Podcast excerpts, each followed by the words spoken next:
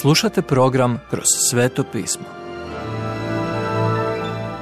Poštovani slušatelji, dobrodošli u radio program Kroz sveto pismo. U današnjem programu razmatramo poslanicu Filemonu autora Venona Megija. Većina pisama u Novom Zavjetu napisana su crkvama, ali imamo i jedno osobno pismo, napisano od Pavla Filemonu.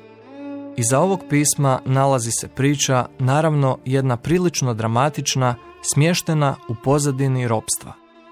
Filemon, bogati čovjek koji živi u Kolosu, očigledno je Pavla poznavao iz Efeza. Od tisuća ljudi koji su čuli Pavla kako poučava, Filemon je bio samo jedan koji je došao do spasonosne vjere gospodina Isusa. Negdje u Filemonovoj priči njegov rob Onezim pucao je na sve ili ništa. Dospio je sve do Rima gdje se izgubio u velikom broju stanovništva. Zamislite ga kako se jednog dana spušta rimskim cestama i vidi skupinu ljudi okupljenih oko nekog učitelja. Čudno je bilo to što je učitelj bio u lancima. Onezim je pobjegao iz lanaca i mislio je da je slobodan, ali kad je slušao učitelja, shvatio je da je još uvijek u lancima. Onezim je pitao Pavla više o evanđelju i ubrzo se dogodilo čudo u njegovom životu i zaista je postao oslobođen. Položio je svoje povjerenje u Krista i postao novo stvorenje. Tada je ovaj novi čovjek priznao pogrešne stvari u svom životu koje je želio ispraviti, uključujući svoj status odbjeglog roba. On i Pavao razmijenili su priče o malom svijetu i shvatili da je Pavao poznavao Onezimovog gospodara Filemona. Da se vratim k njemu. Da, Onezime, moraš se vratiti, ali vraćaš se u drugu situaciju. Poslaću pismo s tobom. A to je pismo ono koje imamo u Svetom pismu. Pavlova poslanica Filemon. Dok čitamo preko Filemonova ramena, na njegovim kratkim stranicama vidimo dvije svrhe. Prva je duhovna ilustracija Isusove ljubavi prema nama, kada se založio za naš slučaj pred Bogom. A praktična svrha je podučavati bratsku ljubav. Pavao naziva Filemona našim ljubljenim prijateljem. Pavao je volio ovog čovjeka i samo uvjeren je u traženju ove usluge. Vjerojatno je Filemon bio istaknuta osoba u svom gradu, ali što je još važnije, njegov je život bio svjedočanstvo gospodina Isusa Krista.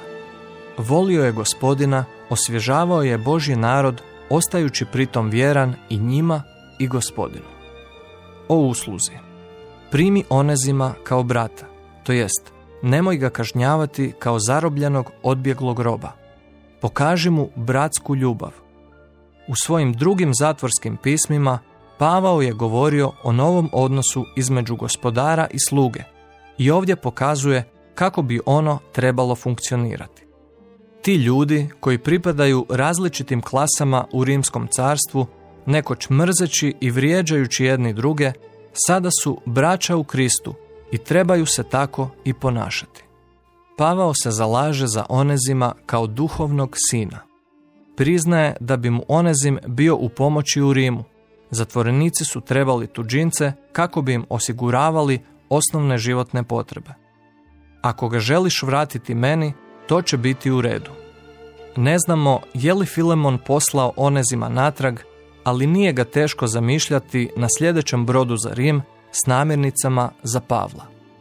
Iza ovog predivnog pisma sjajna je ilustracija onoga što Isus čini za nas. Zalaže se za nas Ocu. Primi ovog grešnika kao što si primio mene, oče. Imamo pravo na nebo koliko i Krist, jer nam je i dano njegovo pravo da budemo tamo. Ako ti je učinio nepravdu ili ti nešto duguje, stavi to na moj račun. Krist je na križu otplatio vaš dug stvoren vašim grijehom dajući svoj život. Ponašaj se prema njemu njoj kao što bi prema meni. To znači biti u Kristu, prihvaćen u voljenom. Smjestite ga nju u najljepšu gostinsku sobu koju meni uvijek pružiš. Ne znamo kako je ova situacija završila za Onezima i Filemona. Vjerojatno je Filemon učinio čak i više nego što je Pavao tražio, kao što bi to istinski vjernik učinio. Isus traži od nas da pređemo drugu milju. On je velikodušan gospodin, a mi bismo trebali biti velikodušni ljudi, čak i kad nam se učini nepravda. Jer upravo tada svjetlost najsjajnije svijetli u ovom mračnom svijetu.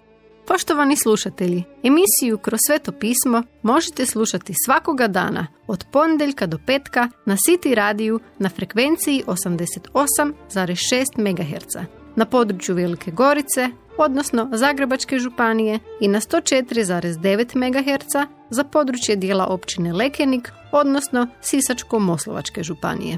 Pozivamo vas da nas posjetite na mrežnom mjestu ttb.twr.org i www.kršćanskiradio.org gdje možete poslušati dužu verziju programa kroz sveto pismo. Do slušanja!